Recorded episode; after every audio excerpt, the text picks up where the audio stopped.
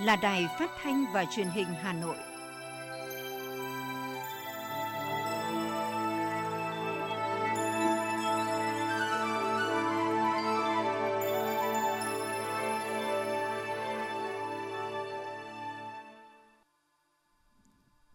Chào quý vị và các bạn. Bây giờ là chương trình thời sự của Đài Phát thanh Truyền hình Hà Nội đang được phát trực tiếp trên sóng FM tần số 90 MHz. Trưa nay thứ tư ngày 15 tháng 9 năm 2021 có những nội dung chính sau đây. Phó Thủ tướng Chính phủ Vũ Đức Đam, Phó trưởng Ban chỉ đạo quốc gia phòng chống dịch COVID-19 chủ trì cuộc họp về vaccine COVID-19 của Việt Nam. Hà Nội yêu cầu các trường kiểm soát tư liệu dạy trực tuyến, Cẩn trọng với mặt hàng đồ chơi trung thu không rõ nguồn gốc bày bán trên các sàn thương mại điện tử. Phần tin thế giới có những tin đáng chú ý. Ca mắc mới COVID-19 cộng đồng tăng gấp đôi ở Trung Quốc. Thế giới có thể phải hứng chịu một đợt bùng phát mới. Nhật Bản cảnh báo công dân về nguy cơ khủng bố ở Đông Nam Á. Làn sóng đầu tư trên toàn cầu hậu COVID-19 và sau đây là nội dung chi tiết có trong chương trình.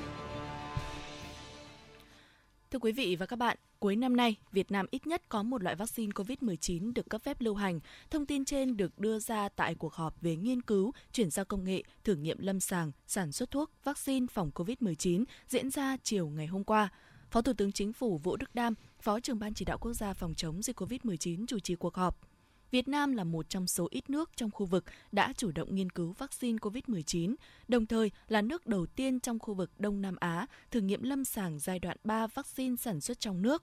Hiện vaccine trong nước đang có 3 ứng viên gồm Nanocovax, Covivac, ARCT-154.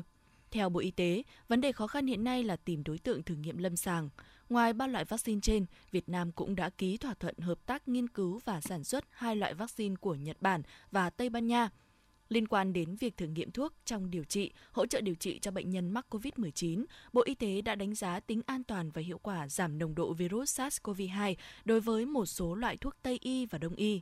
Tại cuộc họp, Phó Thủ tướng Vũ Đức Đam yêu cầu Bộ Y tế và các nhà khoa học đẩy nhanh tiến độ nghiên cứu, sản xuất thuốc, vaccine và các loại sinh phẩm xét nghiệm để phục vụ phòng chống dịch. Dự kiến ngày hôm nay, Hội đồng Đạo đức trong nghiên cứu y sinh học quốc gia sẽ họp thẩm định kết quả thử nghiệm lâm sàng đối với vaccine Nanocovax. Sau đó, Hội đồng tư vấn cấp giấy đăng ký lưu hành thuốc, nguyên liệu làm thuốc sẽ xem xét hồ sơ. Người lao động bị dừng việc làm, mất việc trong thời gian giãn cách xã hội gồm cả người không có hộ khẩu ở Hà Nội, chưa đăng ký tạm trú sẽ được hỗ trợ 500.000 đồng. Ủy ban Mặt trận Tổ quốc Việt Nam thành phố Hà Nội yêu cầu các đơn vị liên quan hoàn thành ra soát đối tượng khó khăn đến hết hôm nay. Sinh viên có hoàn cảnh khó khăn đang thuê trọ, người nước ngoài đang sinh sống, học tập và làm việc trên địa bàn cũng thuộc đối tượng được giả soát. Người có nhu cầu làm đơn gửi Ủy ban Mặt trận Tổ quốc Việt Nam quận, huyện, thị xã thông qua ban công tác mặt trận, tổ dân phố nơi đang cư trú, tạm trú. Trong khi đó, Sở Lao động Thương binh và Xã hội Hà Nội đã có công văn đề nghị Ủy ban nhân dân các quận, huyện, thị xã thống kê lao động người dân ngoại tỉnh không có nơi cư trú trong thời gian giãn cách xã hội có nhu cầu về quê để Sở báo cáo thành phố. Theo thống kê sơ bộ, Hà Nội có khoảng 106.000 lao động tự do ngoại tỉnh cư trú không cố định. Trong hai ngày, ngày 13 và ngày 14 vừa qua, Thành đoàn Hội Liên hiệp Thanh niên, Hội sinh viên Việt Nam thành phố Hà Nội tổ chức các đoàn đến thăm và trao 1.800 xuất quà tặng các tình nguyện viên tham gia công tác phòng chống dịch COVID-19 trên địa bàn thành phố Hà Nội. Các xuất quà được gửi tặng các tình nguyện viên đang thực hiện nhiệm vụ lấy mẫu xét nghiệm, hỗ trợ tiêm vaccine tại các quận, huyện Hoàn Kiếm, Ba Đình, Cầu Giấy, Bắc Từ Liêm, Hoàng Mai và Thanh Trì. Ngoài ra, tại các quận Cầu Giấy, Hoàng Mai và Bắc Từ Liêm, Thành đoàn Hà Nội cũng trao tặng tình nguyện viên trang thiết bị bảo hộ phục vụ công tác phòng chống dịch. Tối hôm qua, ông Lê Tuấn Định, Chủ tịch Ủy ban nhân dân quận Đống Đa Hà Nội cho biết, những ngày qua thực hiện chỉ đạo của Thành ủy, Ủy ban nhân dân thành phố Hà Nội, quận Đống Đa tiến hành xét nghiệm thần tốc cho toàn bộ người dân trên địa bàn. Qua sàng lọc đã phát hiện một số trường hợp dương tính với SARS-CoV-2, trong đó, phường Thổ Quan có 3 trường hợp dương tính với SARS-CoV-2 là người già không ra khỏi nhà, không tiếp xúc với người ngoài. Lực lượng y tế địa phương đang chẩn đoán tìm nguyên nhân. Ủy ban nhân dân quận Đống Đa đã khẩn trương ban hành quyết định về việc thiết lập vùng cách ly y tế tại phường Thổ Quan từ 19 giờ ngày hôm qua để phòng chống dịch COVID-19. Theo đó, vùng cách ly y tế gồm toàn bộ ngõ Trung Tả và từ số nhà 3 đến số nhà 45, đường ven Hồ Văn trường – Vùng cách ly y tế này có tổng số 410 hộ gia đình, 1.330 nhân khẩu. Ông Lê Tuấn Định cho biết thêm, Trước tình hình dịch bệnh phức tạp khó lường, quận sẽ tiến hành khẩn trương việc khử khuẩn trên địa bàn cách ly, tiếp tục đẩy nhanh xét nghiệm cho người dân từ 2 đến 3 lần để sàng lọc bóc tách F0 ra khỏi cộng đồng. Thời điểm dịch bệnh đang có chiều hướng lắng xuống, quận chỉ đạo các phường kiểm soát chặt chẽ người đi tại vùng đỏ, bảo vệ tốt không để dịch lây lan vào các vùng xanh. Mới đây, một lượng lớn thuốc điều trị COVID-19 nhập lậu từ Ấn Độ về Việt Nam vừa bị đội kiểm soát chống buôn lậu khu vực miền Bắc, Cục điều tra chống buôn lậu, Tổng cục Hải quan phối hợp với Chi cục Hải quan chuyển phát nhanh, Cục Hải quan Hà Nội, Hải quan Thành phố Hồ Chí Minh và Cục Cảnh sát C03 Bộ Công an phát hiện và thu giữ. 15 kiện hàng này được gửi từ Ấn Độ về sân bay quốc tế Tân Sơn Nhất, thành phố Hồ Chí Minh, sau đó được vận chuyển ra sân bay quốc tế Nội Bài, Hà Nội theo hình thức chuyển phát nhanh và lưu giữ tại kho hàng thuộc Trung tâm Khai thác Quốc tế, Tổng công ty chuyển phát nhanh Bưu điện chi nhánh Hà Nội để chờ làm thủ tục thông quan. Kiểm tra đột xuất, hải quan phát hiện bên trong là hơn 60.000 viên thuốc điều trị COVID-19, gồm nhiều loại khác nhau, khác hẳn với nội dung khai báo trên vận đơn.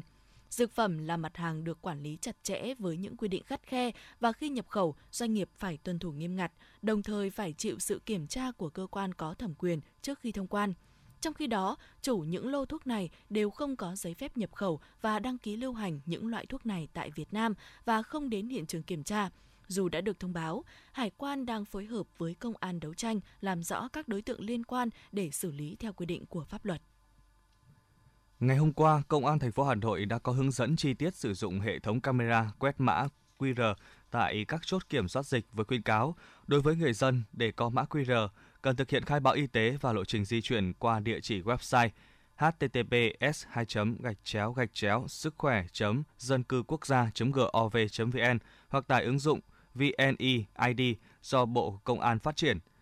Công an thành phố Hà Nội thông tin người dân trước khi di chuyển ra ngoài nên khai báo lộ trình từ nhà để lấy sẵn mã QR. Khi qua chốt kiểm soát chỉ cần đưa mã QR vào camera quét sẽ rút ngắn được thời gian kiểm tra cho cả người dân lẫn lực lượng làm công tác trực chốt. Cụ thể, bước 1, truy cập vào hệ thống quản lý tờ khai y tế theo địa chỉ website https 2 gạch chéo gạch chéo sức khỏe dân cư quốc gia gov vn hoặc quét mã QR bằng ứng dụng Zalo hay ứng dụng quét mã QR để ờ, vào biểu mẫu khai báo y tế lưu ý không dùng ứng dụng Bluezone để quét mã QR này. Bước 2. Đọc kỹ và điền chính xác thông tin vào các ô trong biểu mẫu khai báo. Ô có dấu sao, biểu thị việc bắt buộc phải nhập dữ liệu. Bước 3. Nhập mã xác thực vào ô cuối cùng của biểu mẫu khai báo. Bước 4. Nhấn nút gửi đi. Chờ cho đến khi màn hình xuất hiện, thông báo mã QR công dân chụp lại màn hình để lưu mã. Bước 5. Xuất trình mã QR tại chốt kiểm soát dịch kèm theo chứng minh nhân dân hoặc căn cước công dân – Trước đó trong ngày hôm qua, Công an thành phố Hà Nội phối hợp với Cục Cảnh sát Quản lý hành chính về trật tự xã hội Bộ Công an triển khai lắp đặt các à, camera quét mã QR tại 67 chốt kiểm soát phòng chống dịch bệnh COVID-19 trên địa bàn thành phố.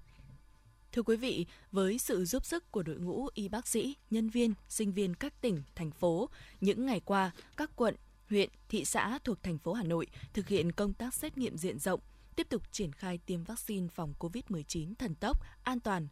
sự nồng ấm sẻ chia là cảm nhận chung của người dân thủ đô khi nhận được sự hỗ trợ tận tụy từ lực lượng y tế các tỉnh bạn. Đoàn y tế của tỉnh Phú Thọ cử 135 nhân viên y tế hỗ trợ tiêm chủng, 175 nhân viên y tế hỗ trợ lấy mẫu xét nghiệm cho quận Đống Đa và 200 nhân lực hỗ trợ tiêm chủng cho huyện Thanh Trì, Hà Nội. Có mặt tại điểm tiêm trên địa bàn phường Cát Linh, quận Đống Đa, điều dưỡng Nguyễn Thị Thu Hiền, Bệnh viện Đa khoa tỉnh Phú Thọ và bác sĩ Phạm Quang Huy, Bệnh viện Ung bướu Phú Thọ cho biết, dù khối lượng công việc lớn, nhưng chị và các đồng nghiệp quyết tâm hoàn thành nhiệm vụ được giao, đồng lòng với thủ đô sớm đẩy lùi dịch bệnh.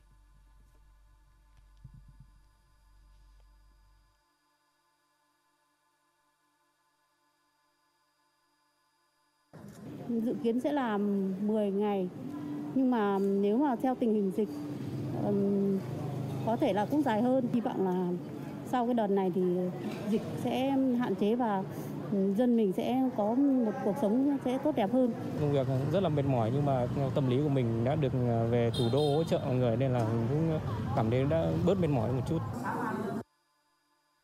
Hơn 800 nhân viên y tế Bắc Giang cũng đã có mặt tại Hà Nội để hỗ trợ lấy mẫu xét nghiệm và tiêm vaccine. Trong số đó có những người vừa trải qua đợt chống dịch dài ngày, thậm chí vừa kết thúc chuyến chi viện cho thành phố Hồ Chí Minh, kết thúc cách ly và lại tiếp tục tiến về thủ đô. Bác sĩ Đỗ Thanh Hường, đoàn y tế tỉnh Bắc Giang chia sẻ. Hôm trước thì là nhận công văn của sở và hôm sau là lên đường nhận nhiệm vụ luôn. Thực ra là thì trong thời gian dịch dã cũng không cần phải chuẩn bị nhiều. Nhận nhiệm vụ là lên đường đi luôn. Đông đảo nhân dân đều rất phấn khởi khi được tham gia xét nghiệm và tiêm chủng vaccine, đặc biệt là sự hỗ trợ rất nhiệt tình từ đoàn y tế các tỉnh bạn. Điều này khiến cho mọi công tác được triển khai, phối hợp rất nhịp nhàng, hiệu quả. Một số người dân bày tỏ. Chúng tôi cũng thực sự là thấy là rất xúc động và rất cảm ơn cái nghĩa tình của các bác sĩ, y sĩ, y tá cảm thấy rằng là trong cái khó khăn hoạn nạn thì đất nước Việt Nam chúng ta là một. Các đồng chí cũng đã dành tâm sức để về với Long Biên để hỗ trợ Long Biên và hỗ trợ với Giao Thị. Thì chúng tôi thấy rằng đây là những cái việc làm hết sức có ý nghĩa và ờ, bản thân chúng tôi là ở cơ sở và người dân ở đây thì cũng rất là trân trọng và rất là là là thấy là thiết thực. Đợt trước thì tôi bị ờ, có có căn bệnh thế nhưng mà về hôm nay thì lại các bác sĩ lại gọi sang tiêm thì tôi cảm thấy sung sướng. Tôi không quan tâm đến loại vaccine nào khác chỉ tôi được tiêm là thấy sướng rồi. Rất mừng tôi rất cảm ơn tất cả các uh, ban ngành nhà nước và tất cả các bác sĩ. Tôi không có chọn những vaccine gì nhưng bác sĩ cho tiêm là tôi tiêm. Có thể nói với tinh thần chống dịch như chống giặc, các cán bộ, y bác sĩ các tỉnh, thành phố bạn đã nỗ lực hết mình hỗ trợ thành phố Hà Nội chống dịch hiệu quả nhất. Dù làm việc trong thời tiết nắng nóng, làm việc quá giờ nghỉ hay bận rộn cho tới hơn đêm khuya, nhưng mỗi người đều thể hiện trách nhiệm và quyết tâm chung tay chống dịch. Bà Trần Thị Nhị Hà, Giám đốc Sở Y tế Hà Nội nói. Với cái công tác phối hợp như vậy thì ờ, chúng tôi cũng đảm bảo được là ờ, đưa những cái dây chuyền tiêm chủng ờ, dây chuyền xét nghiệm tới từng cái địa bàn trên các quận huyện và làm sao mà khi mà ờ, chúng ta đã phân bổ được ờ, trên cái số lượng dân số ờ, cũng như là trên cái địa bàn thì sẽ có cái sự tiếp cận cái dịch vụ tiêm chủng, cái việc tiêm chủng cũng như là xét nghiệm gần nhất với người dân triển khai kế hoạch số 206 của thành phố Hà Nội về xét nghiệm diện rộng, tiêm chủng vaccine phòng chống dịch COVID-19 cho người dân trên địa bàn thành phố, nhiều quận huyện của Hà Nội đã tập trung mọi nguồn lực, tranh thủ từng phút, từng giờ, tận dụng tối đa thời gian giãn cách xã hội để thần tốc xét nghiệm diện rộng và tổ chức tiêm chủng vaccine phòng COVID-19 mũi 1 cho toàn bộ người dân từ 18 tuổi trở lên.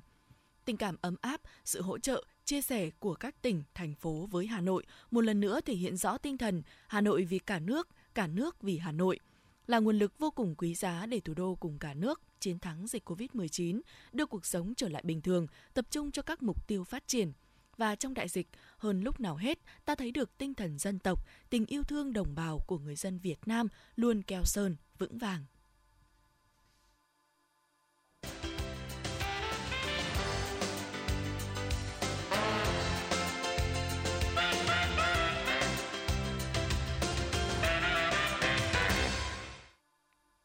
Xin được tiếp tục chương trình với những thông tin đáng chú ý khác. Thưa quý vị và các bạn, Ủy ban nhân dân thành phố Hà Nội vừa ban hành báo cáo gửi Hội đồng nhân dân thành phố về kết quả thực hiện các dự án đầu tư, biên bản ghi nhớ và thực hiện cam kết an sinh xã hội tại 4 hội nghị Hà Nội hợp tác đầu tư và phát triển từ năm 2016 đến nay. Theo báo cáo, tại 4 hội nghị vào các năm 2016, 2017, 2018, 2020, thành phố đã trao quyết định chủ trương đầu tư cho 206 dự án đến nay, có 51 dự án hoàn thành, 72 dự án đang triển khai xây dựng, 106 dự án đang làm thủ tục để giao đất cho thuê đất, 12 dự án tạm dừng khó khăn vướng mắc, một dự án chuyển đổi hình thức đầu tư so với quyết định chủ trương đầu tư. Với kết quả thực hiện các cam kết an sinh xã hội tại 4 hội nghị, thành phố đã ký 34 cam kết về an sinh xã hội với số tiền là 208 tỷ đồng và các nội dung cam kết hỗ trợ dưới hình thức khác. Đến nay, đã hoàn thành và đang triển khai được 25 trên 34 nội dung cam kết. Hiện còn 9 nội dung chưa triển khai, cần đôn đốc các đơn vị thực hiện theo cam kết. Với kết quả thực hiện các biên bản ghi nhớ tại 4 hội nghị, thành phố đã ký kết 70 biên bản ghi nhớ với tổng vốn đầu tư đăng ký khoảng 906.709 tỷ đồng. đã có 21 trên 70 biên bản ghi nhớ hoàn thành và đang triển khai. Một dự án chấm dứt hoạt động, hai dự án vướng mắc về thủ tục chuyển giao tài sản. Đối với kết quả thu hút đầu tư, các dự án thuộc danh mục giới thiệu đầu tư trên địa bàn thành phố từ năm 2016 tại 4 hội nghị, thành phố giới thiệu 676 danh mục dự án, đến nay đã thu hút đầu tư được 36 dự án, 15 dự án nhà đầu tư đang lập hồ sơ đề xuất, 12 dự án chuyển hình thức đầu tư. Tổng Giám đốc HSBC Việt Nam Tim Evans đã đưa ra một số nhận định triển vọng kinh tế Việt Nam năm 2021. Theo ông Tim Evans, viễn cảnh kinh tế đến cuối năm phụ thuộc rất nhiều vào hiệu quả triển khai tiêm vaccine cho người dân, kết hợp mở cửa lại nền kinh tế đúng thời điểm. HSBC đã đặt ra hai viễn cảnh cho nền kinh tế Việt Nam cho đến cuối năm. Viễn cảnh 1, tăng trưởng GDP nằm trong ngưỡng từ 5 đến 5,5%, phụ thuộc vào tiến độ và mức hiệu quả của chương trình tiêm vaccine, việc mở cửa lại nền kinh tế cùng với khả năng phục hồi và khởi động lại các thị trường xuất khẩu lớn trong bối cảnh nhiều thách thức do biến chủng Delta. Viễn cảnh 2, nếu chương trình tiêm vaccine triển khai không đủ nhanh trong khi giãn cách còn kéo dài, nền kinh tế sẽ chịu thêm nhiều tác động nặng nề và thêm áp lực lên chuỗi cung ứng. GDP sẽ có khả năng tăng trưởng ở mức 3,5 đến 4%. Theo ông Tim Evans, dù viễn cảnh nào, nền kinh tế cũng cần được mở cửa trở lại và triển khai một cách thận trọng và bài bản theo lộ trình. Do dịch bệnh COVID-19 vẫn diễn biến phức tạp, thị trường bất động sản Việt Nam trong tháng 8 2021 tiếp tục chịu nhiều ảnh hưởng. Lượng tin đăng và mức độ quan tâm bất động sản đang có sự sụt giảm mạnh so với tháng 7. Riêng một số thị trường phía Bắc có chỉ số đi lên nhờ những à, hiệu ứng tích cực từ hạ tầng. Kênh thông tin số 1 về bất động sản tại Việt Nam, bất động sản.com.vn công bố thông tin đáng chú ý của thị trường trong tháng 8 năm 2021 Cụ thể, lượng tin đăng toàn trang trong tháng 8 năm 2021 giảm 58%, lượt quan tâm giảm 27% so với tháng 7, mức giảm mạnh nhất tại các tỉnh thành phố có ca nhiễm tăng cao như thành phố Hồ Chí Minh, Bình Dương, Đồng Nai, Đà Nẵng, Khánh Hòa, Hà Nội. Tại Hà Nội và thành phố Hồ Chí Minh, mức độ quan tâm của nhà đầu tư về thị trường bất động sản giảm lần lượt từ 36% và 17% so với tháng trước. Mức giảm ghi nhận ở hầu hết các loại hình bất động sản chính như chung cư, nhà riêng, nhà mặt phố. Riêng chỉ số giá chung cư tại Hà Nội và thành phố Hồ Chí Minh vẫn duy trì ổn định trong tháng 8 với mức tăng giá từ 8 đến 9% so với cùng kỳ năm trước nhờ các chủ đầu tư triển khai hiệu quả các kênh bán online, đặt cọc, livestream, quảng bá hình ảnh trực tuyến trong thời gian diễn ra dịch bệnh. Hiện nay, một số huyện, thị xã trên địa bàn thành phố Hà Nội đang bước vào vụ thu hoạch lúa mùa. Để đảm bảo công tác phòng chống dịch bệnh và phòng tránh tác động của mưa bão, các địa phương đã khẩn trương huy động nhân lực, máy móc để thu hoạch lúa với phương châm xanh nhà hơn già đồng. Theo thống kê của Sở Nông nghiệp và Phát triển Nông thôn Hà Nội, vụ mùa 2021, toàn thành phố có 76.833 ha lúa, sản lượng thu hoạch ước đạt 436.720 tấn thóc, để đảm bảo công tác phòng chống dịch hiệu quả và tránh tác động của mưa bão, Hà Nội triển khai thu hoạch lúa mùa từ ngày 1 tháng 9 đến ngày đến khoảng mùng 10 tháng 11. Trong đó, thời gian thu hoạch rộ từ ngày 15 tháng 9 đến 15 tháng 10. Các huyện Ba Vì, Phúc Thọ, Thạch Thất và thị xã Sơn Tây thu hoạch lúa từ ngày 1 tháng 9 đến 15 tháng 9. Đông Anh, Thanh Oai, Đan Phượng thu hoạch lúa mùa muộn từ ngày 15 tháng 10 đến mùng 10 tháng 11. Cùng với việc thiết lập các vùng xanh an toàn ở những khu vực đảm bảo công tác phòng chống dịch và kiểm soát tốt các ca nhiễm COVID-19, việc các doanh nghiệp, người dân quay trở lại với hoạt động sản xuất, lao động trong trạng thái bình thường mới cho thấy những tín hiệu lạc quan. Tuy nhiên, để đảm bảo được tư liệu sản xuất, bên cạnh sự hỗ trợ của chính quyền, thì việc chủ động, linh hoạt ứng biến với dịch bệnh của các doanh nghiệp, cá nhân đã giúp chuỗi cung ứng tại các địa phương không bị đứt gãy. Tại các địa phương thuộc khu vực vùng xanh ở Hà Nội, sau khi thành phố ban hành chỉ thị số 20 về việc tăng cường các biện pháp phòng chống dịch COVID-19 trên địa bàn thành phố, nhiều bà con tại các địa phương vùng xanh đã được chính quyền tuyên truyền hướng dẫn về việc tập trung duy trì sản xuất như không tập trung quá 5 người một khu vực, bảo đảm khoảng cách 2 mét giữa hai người để tránh lây lan dịch bệnh, đảm bảo quy tắc 5K.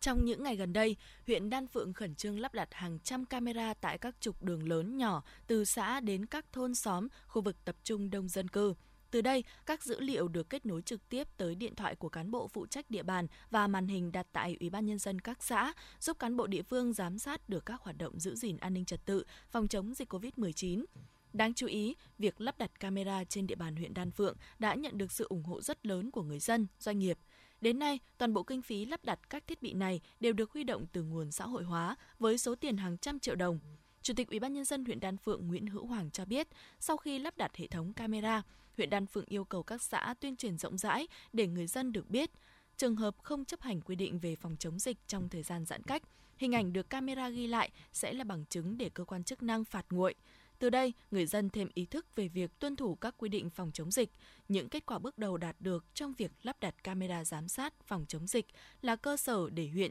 tiếp tục triển khai rộng rãi mô hình này. Qua đó, giúp việc giám sát, quản lý địa bàn, phòng chống tội phạm, bảo đảm trật tự an toàn giao thông, trật tự xã hội đạt hiệu quả cao hơn. Sở Giáo dục và Đào tạo Hà Nội vừa có văn bản gửi các phòng giáo dục và đào tạo, trung tâm giáo dục nghề nghiệp, giáo dục thường xuyên và các nhà trường yêu cầu tăng cường các giải pháp bảo đảm an toàn trường học, phòng chống tai nạn thương tích năm học 2021-2022. Để đảm bảo an toàn cho học sinh trong quá trình học trực tuyến tại gia đình, Sở yêu cầu các nhà trường quán triệt đến toàn thể giáo viên tham gia dạy trực tuyến, đặc biệt là giáo viên tiểu học, phối hợp cùng phụ huynh trao đổi thông tin, quan tâm hỗ trợ kịp thời việc học tập của học sinh tại nhà,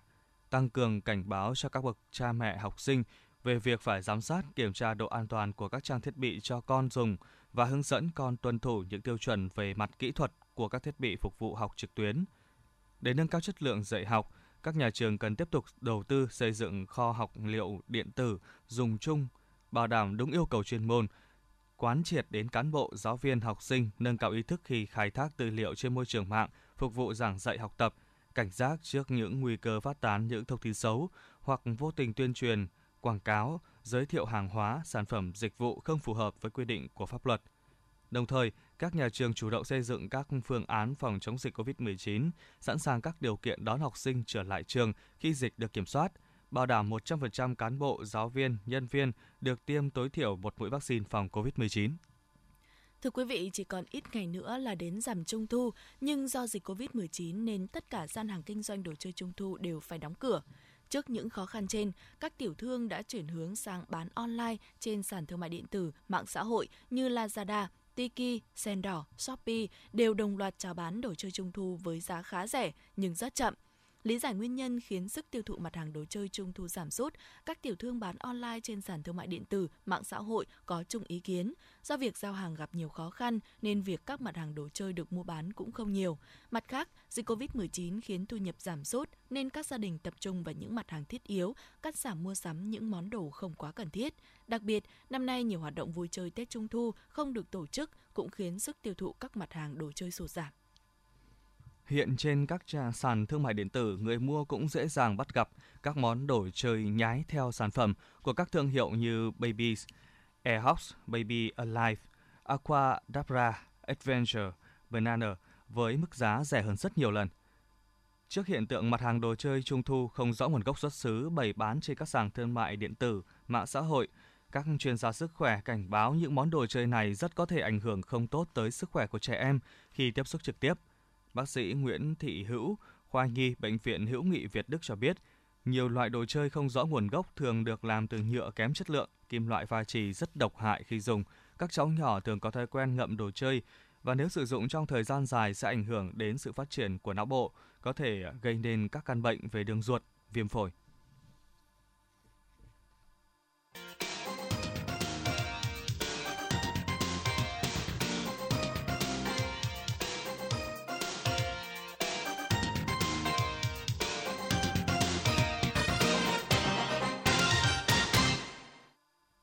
Xin chuyển sang phần tin thế giới. Thưa quý vị, đến sáng nay, thế giới có trên 226,5 triệu người mắc COVID-19, trong đó hơn 4,65 triệu trường hợp đã tử vong vì đại dịch này. Quốc gia chịu ảnh hưởng nghiêm trọng nhất bởi dịch COVID-19 vẫn là Mỹ, với trên 42,2 triệu ca mắc và hơn 681.700 trường hợp tử vong. Ủy ban Y tế Quốc gia Trung Quốc cho biết, trong ngày 13 tháng 9, Trung Quốc đại lục ghi nhận 59 ca lây nhiễm mới COVID-19 trong cộng đồng, tăng hơn gấp 2 lần so với 22 ca ghi nhận vào ngày 12 tháng 9. Ngày hôm qua, Trung Quốc báo cáo 92 ca mắc COVID-19 mới. Đến nay, tổng cộng 95.340 cư dân đã nhiễm bệnh ở nước này, bao gồm 4.636 trường hợp thiệt mạng.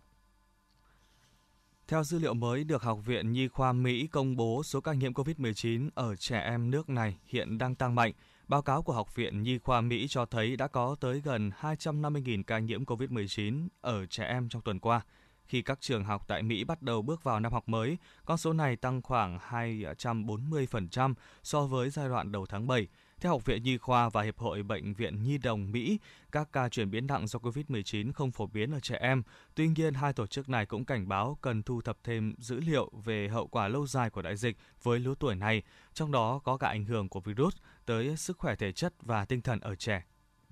Bộ Ngoại giao Nhật Bản kêu gọi công dân nước này ở một số quốc gia Đông Nam Á nên cảnh giác trước các cuộc tấn công khủng bố có thể xảy ra vào thời điểm hiện tại. Sáu quốc gia Đông Nam Á nằm trong danh sách cảnh báo an ninh của Bộ Ngoại giao Nhật Bản là Indonesia, Philippines, Singapore, Malaysia, Thái Lan và Myanmar. Cảnh báo này trích dẫn các nguồn tin tình báo về khả năng các vụ tấn công nhằm vào các cơ sở tôn giáo và nơi tập trung đông người tại 6 nước trên. Ngày hôm qua, ít nhất 9 người đã tử vong trong một vụ đánh bom liều chết ở thủ đô Mogadishu của Somalia. Nhiều dân thường và nhân viên an ninh bị thương. Nhóm vũ trang Al-Shabaab có liên hệ với Al-Qaeda, vốn đang chiến đấu để lật đổ chính phủ liên bang của Somalia, đã thừa nhận thực hiện vụ đánh bom trên. Đầu tư có lẽ là phương châm của nhiều công ty, từ các thị trường mới nổi cho tới các công ty lớn nhất thế giới thời kỳ hậu Covid-19. Các công ty trên toàn cầu từ các hãng sản xuất xe, bán lẻ cho đến những công ty bán dẫn hàng đầu đều đang đẩy mạnh đầu tư vào nhà máy, thiết bị theo cách chưa từng có trong nhiều năm qua. Gã khổng lồ Walmart sẽ đầu tư khoảng 15 tỷ đô la Mỹ trong năm 2021 vào các lĩnh vực bao gồm chuỗi cung ứng, tự động hóa và công nghệ – trong khi đó, Toyota đầu tư 1.500 tỷ yen, tương đương với 13,6 tỷ đô la, xây dựng nhà máy sản xuất pin xe điện. Theo một báo cáo mới đây từ Bộ Tài chính Mỹ, nhóm 1% người Mỹ giàu nhất có thể đang trốn 163 tỷ đô la Mỹ tiền thuế mỗi năm. Dù không đưa ra mức thu nhập cụ thể, song con số trên tương đương với toàn bộ số tiền thuế được đóng bởi nhóm 90% người có thu nhập thấp nhất nước Mỹ, Tổng số thuế thất thu của chính phủ theo đó tăng lên tới 600 tỷ đô la Mỹ mỗi năm. Trước sức ép của chính phủ đại lục trong lĩnh vực công nghệ, cổ phiếu gã tổng lồ, gã khổng lồ Alibaba đã lao dốc tới 46% kể từ cuối năm ngoái. Giá trị thị trường theo đó bốc hơi khoảng 380 tỷ đô la. Mới đây, Cổ phiếu tập đoàn này cũng giảm mạnh trên sàn Hồng Kông Trung Quốc ngay sau thông tin Bắc Kinh có thể sẽ chia tách ứng dụng thanh toán Alipay, ứng dụng thanh toán khá phổ biến thuộc sở hữu của công ty công nghệ tài chính An Group. Theo một báo cáo gần đây của S&P Global Rating, Tận dụng việc giá thịt lợn tăng gấp đôi vào năm 2019, năm nhà sản xuất thịt lợn lớn nhất Trung Quốc đã tăng các khoản vay nợ tín dụng để mở rộng quy mô sản xuất, khiến khối nợ của họ tăng gần gấp 3 lần chỉ trong 2 năm rưỡi. Tuy nhiên, giá thịt lợn tăng sau đó lại giảm sốc gây áp lực lên các nhà sản xuất đang trồng chất nợ nần. Chỉ số giá tiêu dùng được công bố mới đây cho thấy giá thịt tại Trung Quốc trong tháng 8 năm 2021 đã giảm 44,9% so với cùng kỳ năm 2020.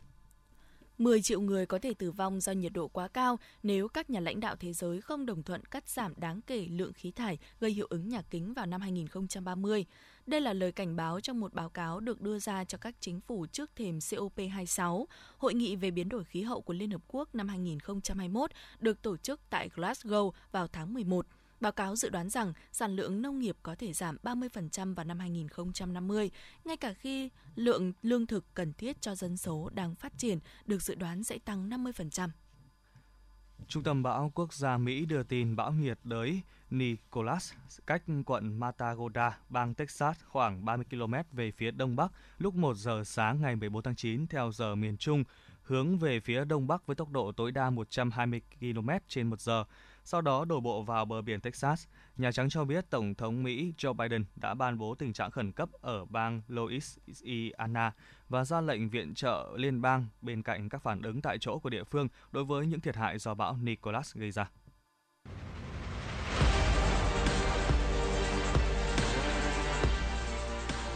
Bản tin thể thao Bản tin thể thao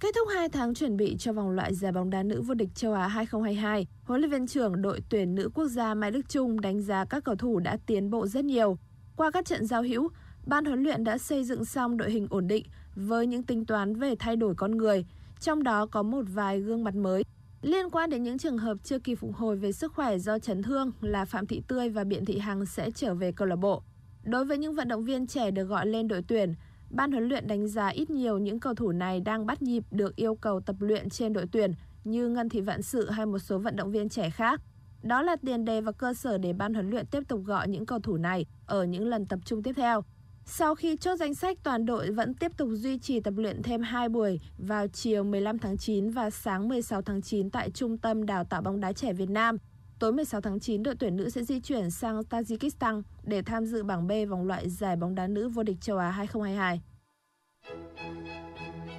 Dự báo thời tiết khu vực Hà Nội chiều và tối ngày 15 tháng 9 năm 2021. Trung tâm thành phố Hà Nội chiều có mưa vừa và rông, đêm có lúc có mưa rào và rông, nhiệt độ từ 26 đến 28 độ C. Quý vị và các bạn vừa nghe chương trình thời sự của Đài Phát thanh Truyền hình Hà Nội, chịu trách nhiệm sản xuất Phó Tổng giám đốc Nguyễn Tiến Dũng, chương trình do biên tập viên Hồng Lam, đạo diễn Kim Oanh, phát thanh viên Tuấn Anh, Thùy Linh cùng kỹ thuật viên Bảo Tuấn thực hiện. Xin chào và hẹn gặp lại quý vị trong chương trình thời sự sau.